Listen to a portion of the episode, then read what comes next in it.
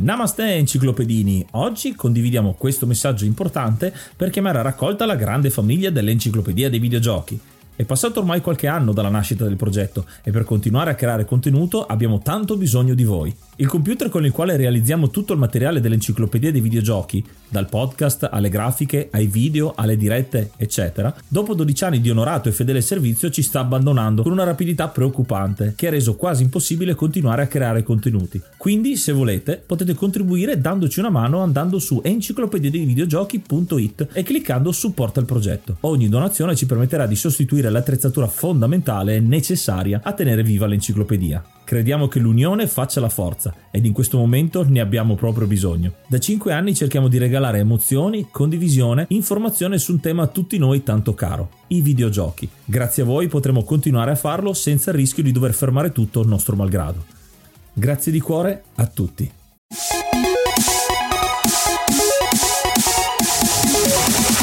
L'enciclopedia dei videogiochi presenta gli imperdibili per Amiga. Oh, ed eccoci arrivati all'episodio sull'Amiga, una delle console slash home computer più appassionanti e che ci siamo più legati sia io che Yuga. Siamo qui a presentarvi alcuni dei giochi che ci sono piaciuti di più, ma soprattutto quelli più di nicchia, le gemme nascoste di cui nessuno parla. Ci dovrebbe parlare molto di più di Amiga, forse anche per il fatto che visto che negli Stati Uniti non ha avuto così tanto successo, la stampa mondiale sembra un po' più legata ad altre tipologie di console. Ma veramente l'Amiga merita sotto tantissimi punti di vista. Quindi ascoltate bene.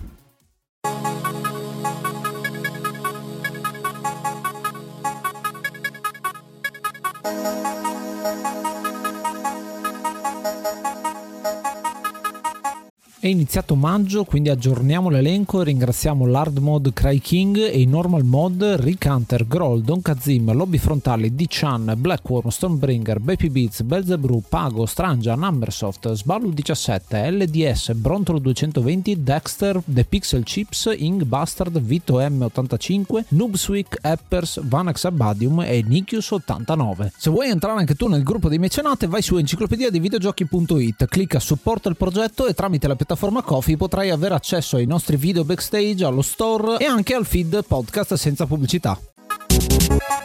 Immaginate cosa vuol dire per un bambino di 7-8 anni vedere un cartone animato nell'introduzione di questo gioco. Sono rimasto subito stupito dalla premessa di questo gioco che si chiama Wolf Child. Noi siamo Saul Morrow, il figlio di Carl Morrow, uno scienziato che lavora con la genetica, che è stato rapito da Chimera. Noi nell'introduzione del gioco, seppur disegnata abbastanza male, vediamo questa cinematica dove proviamo il progetto Wolfchild trasformandoci in un lupo mannaro. Il gioco quindi ci vede alla ricerca di nostro padre all'interno di 5 livelli ciascuno con un tema. Iniziamo dal primo livello in cui i nemici sono tutti quanti geneticamente modificati assomigliano un po' a degli uccelli, siamo su una specie di nave volante ed il gioco è un hack and slash, quindi un platform con il nostro personaggio che inizialmente è in forma umana e ha un attacco in corpo a corpo, ma poi può trasformarsi prendendo delle capsule speciali nella sua versione lupo mannaro e a questo punto potrà sparare dei proiettili a forma proprio di zampa del lupo. Il gioco presenta anche numerosi upgrade alle nostre armi, abbiamo lo sparo triplo, quelli a ricerca, quelli a disco, i boomerang che tornano indietro, gli archi, un po' tutte quante quelle che sono i potenziamenti alla contra, chiamiamoli così, ma bisogna stare attenti che se perdiamo troppa energia ci possiamo ritrasformare nella nostra versione umana. Alla fine del primo livello affrontiamo un boss volante e così faremo per tutti quanti gli schemi successivi. Il secondo livello è ambientato in una foresta e il tema sono i rettili. Poi abbiamo una zona cavernosa in cui siamo nella tana degli insetti. Abbiamo uno schema abbastanza industriale con molti ascensori in cui il tema sono i pesci e un ultimo schema che sembra una specie di tempio nel deserto in cui i nemici sono tutti quanti mammiferi. Con il boss finale che è il capo lupo della chimera che si trasforma anch'esso in una specie di lupo mannaro però in una versione potenziata rispetto a noi. Un plauso alla palette grafica di questo gioco della Core che veramente funziona molto bene. Ogni schema è molto riconoscibile, i toni sono molto poco saturati, il che sembra un'impresa in realtà da differenziare i vari schemi, ma si capisce molto come funzionano bene, i nemici funzionano molto bene all'interno del proprio scenario e il nostro protagonista funziona molto bene in ogni scenario, quindi si vede come sia molto integrato. Ogni schema ha una sua musica particolare con una musica speciale per il boss e ovviamente stiamo parlando di Amiga, quindi decisamente di alta qualità. Un plauso particolare al design dei nemici che seppur non siano tanto diversi uno dall'altro, nel senso che sono sempre umanoidi, c'è stata parecchia attenzione a farli risaltare a seconda dello schema, quindi quando c'è un pesce o un uccello o un rettile, la forma è la stessa ma la testa cambia di volta in volta e l'ho trovato un piccolo passo in avanti rispetto a un semplice palette swap. Wolfchild è uscito anche per tantissime altre console, per Super Nintendo, per Game Gear, per il Mega CD, insomma un po' di tutto, ma la versione che merita veramente di più sono proprio quella Amiga e forse l'Atari ST con l'Amiga che vince sicuramente dal punto di vista sonoro.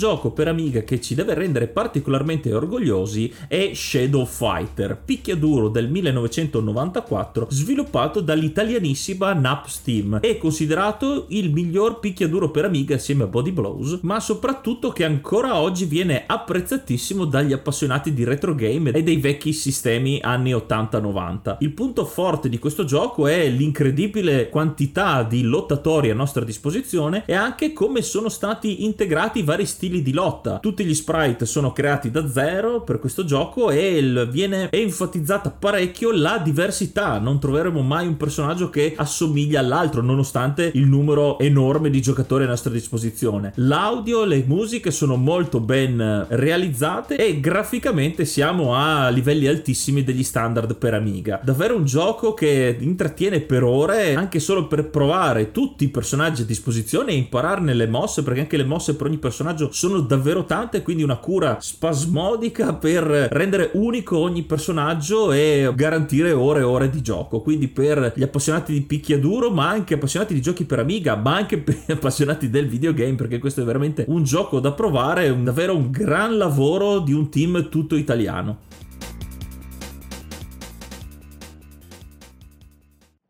Vieni a parlare con noi su Telegram t.me slash enciclopedia dei videogiochi, il gruppo ufficiale pieno di appassionati dei videogiochi di tutte le età.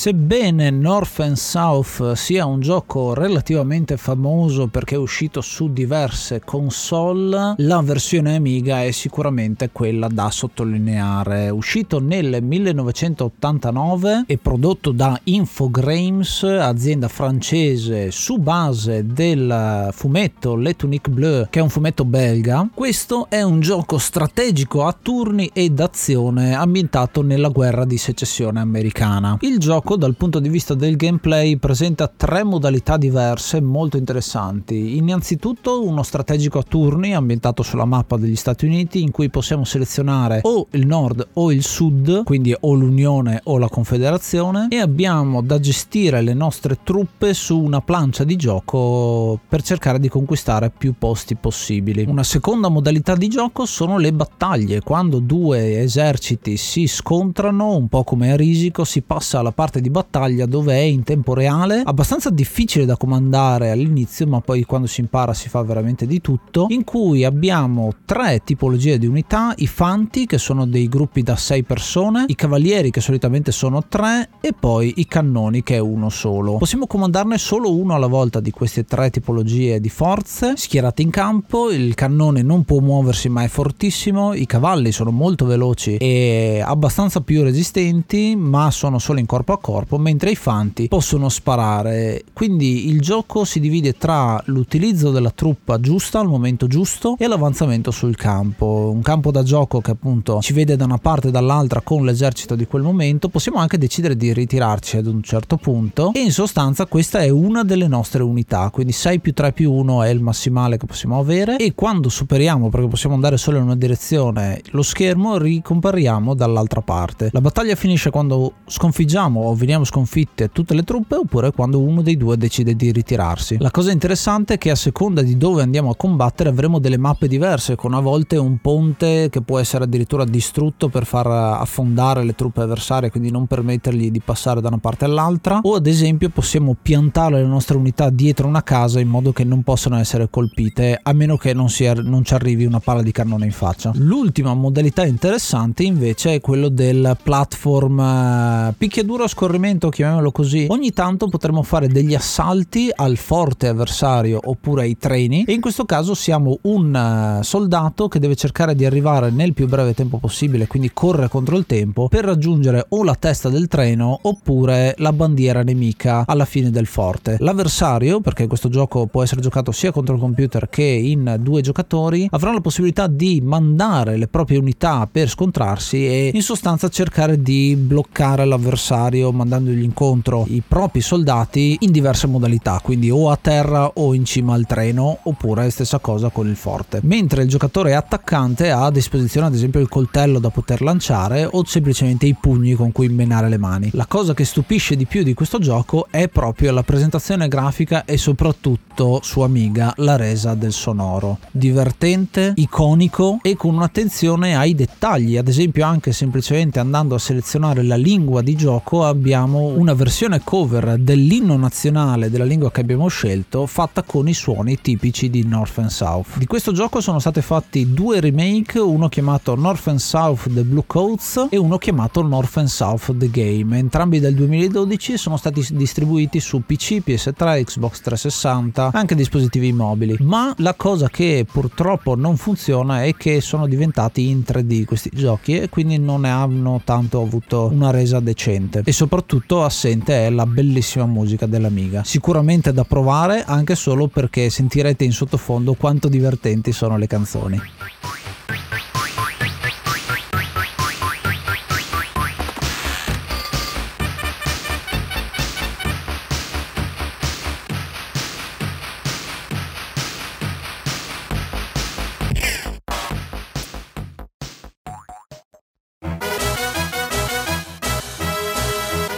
Gioco davvero bizzarro nella libreria Amiga è Vizkid, ovvero il seguito del precedente Vizball.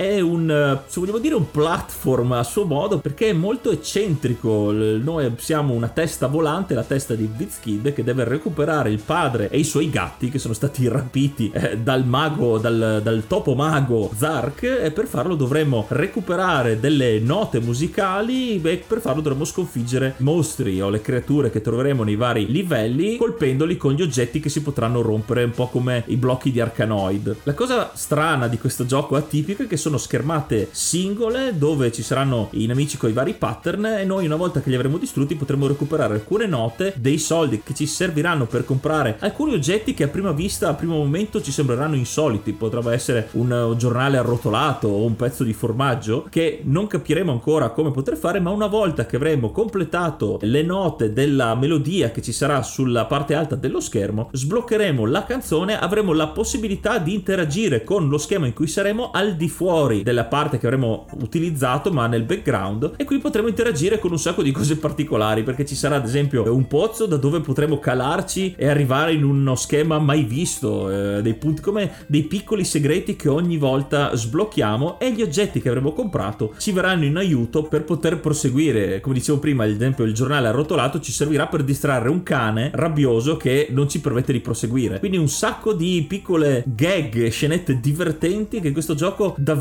elargisce in abbondanza, veramente da scoprire, anche se la meccanica di gioco in realtà è molto semplice, però lo solo mettersi a scoprire, a guardare ogni punto interagibile dei vari schemi è davvero una cosa unica. Le musiche sono abbastanza basilari, niente di particolare, però si sposa bene con la spensieratezza di questo gioco, che però ha anche, anche delle situazioni abbastanza serie, però gestite veramente in maniera ilare. È un gioco particolare, una piccola gemma che consiglio a tutti.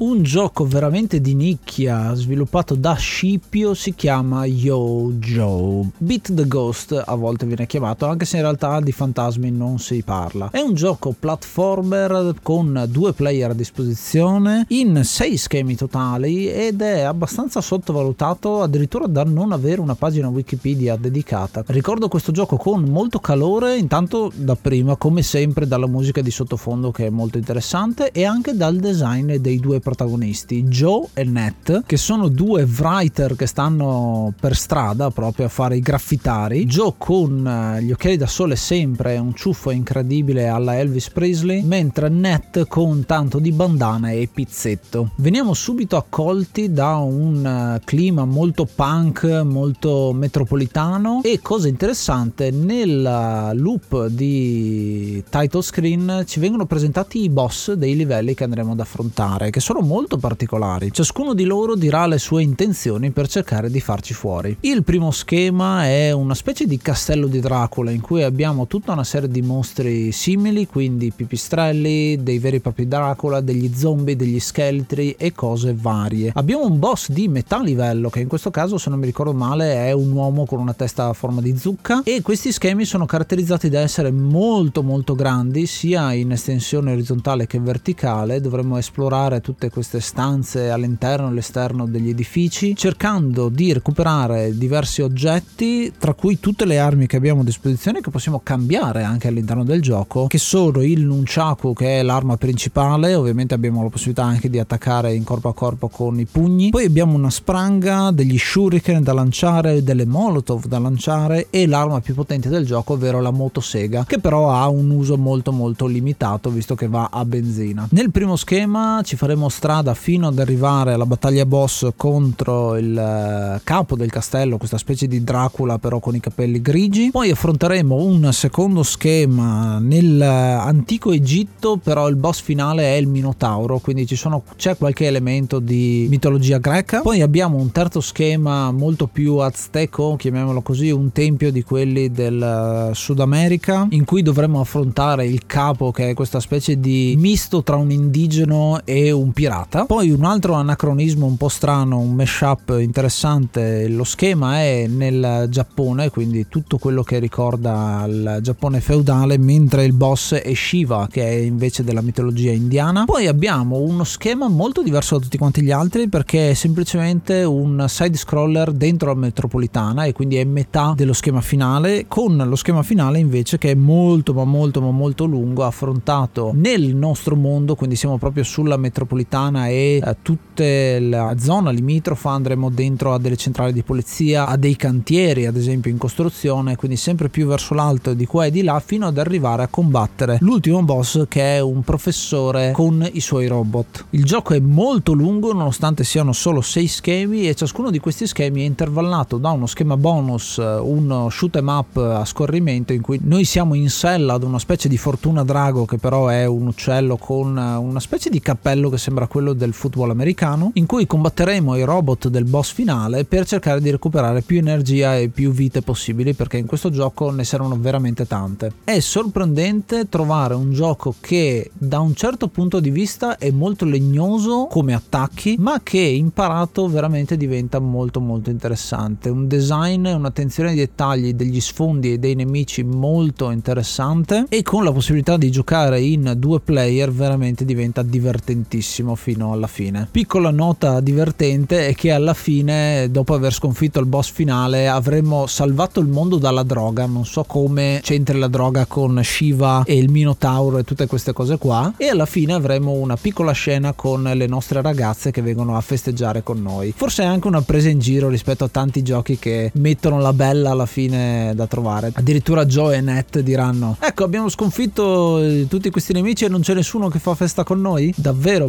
merita tantissimo. Un gioco difficile, ma che dà veramente tante soddisfazioni.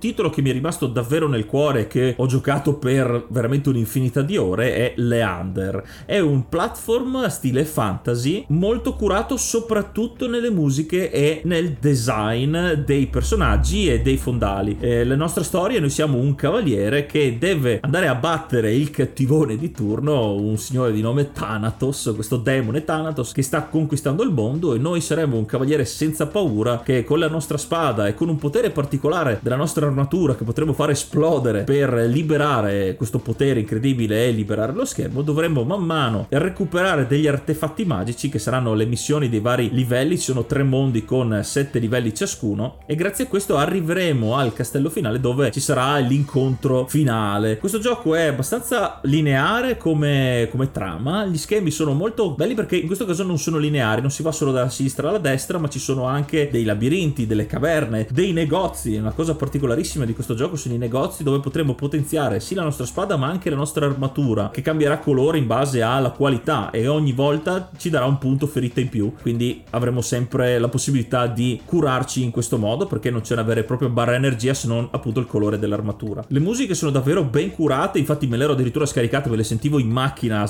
come parte della mia playlist. È un gioco che ha anche una componente puzzle labirintica perché non sempre come dicevo sarà così semplice arrivare alla fine del livello, per non parlare degli schemi boss che avranno meno stanze da percorrere, però saranno davvero delle sfide eh, al cardiopalma. Veramente arriviamo molto spesso all'ultimo colpo, a giocarselo all'ultimo colpo. Davvero immersivo e grazie soprattutto alle musiche e anche alla grafica. Alcuni mostri sembrano usciti da un quaderno di Giger, per dire il designer di Alien, per dire. Quindi è molto molto evocativo come gioco. Lo consiglio come un ottimo gioco K e spada.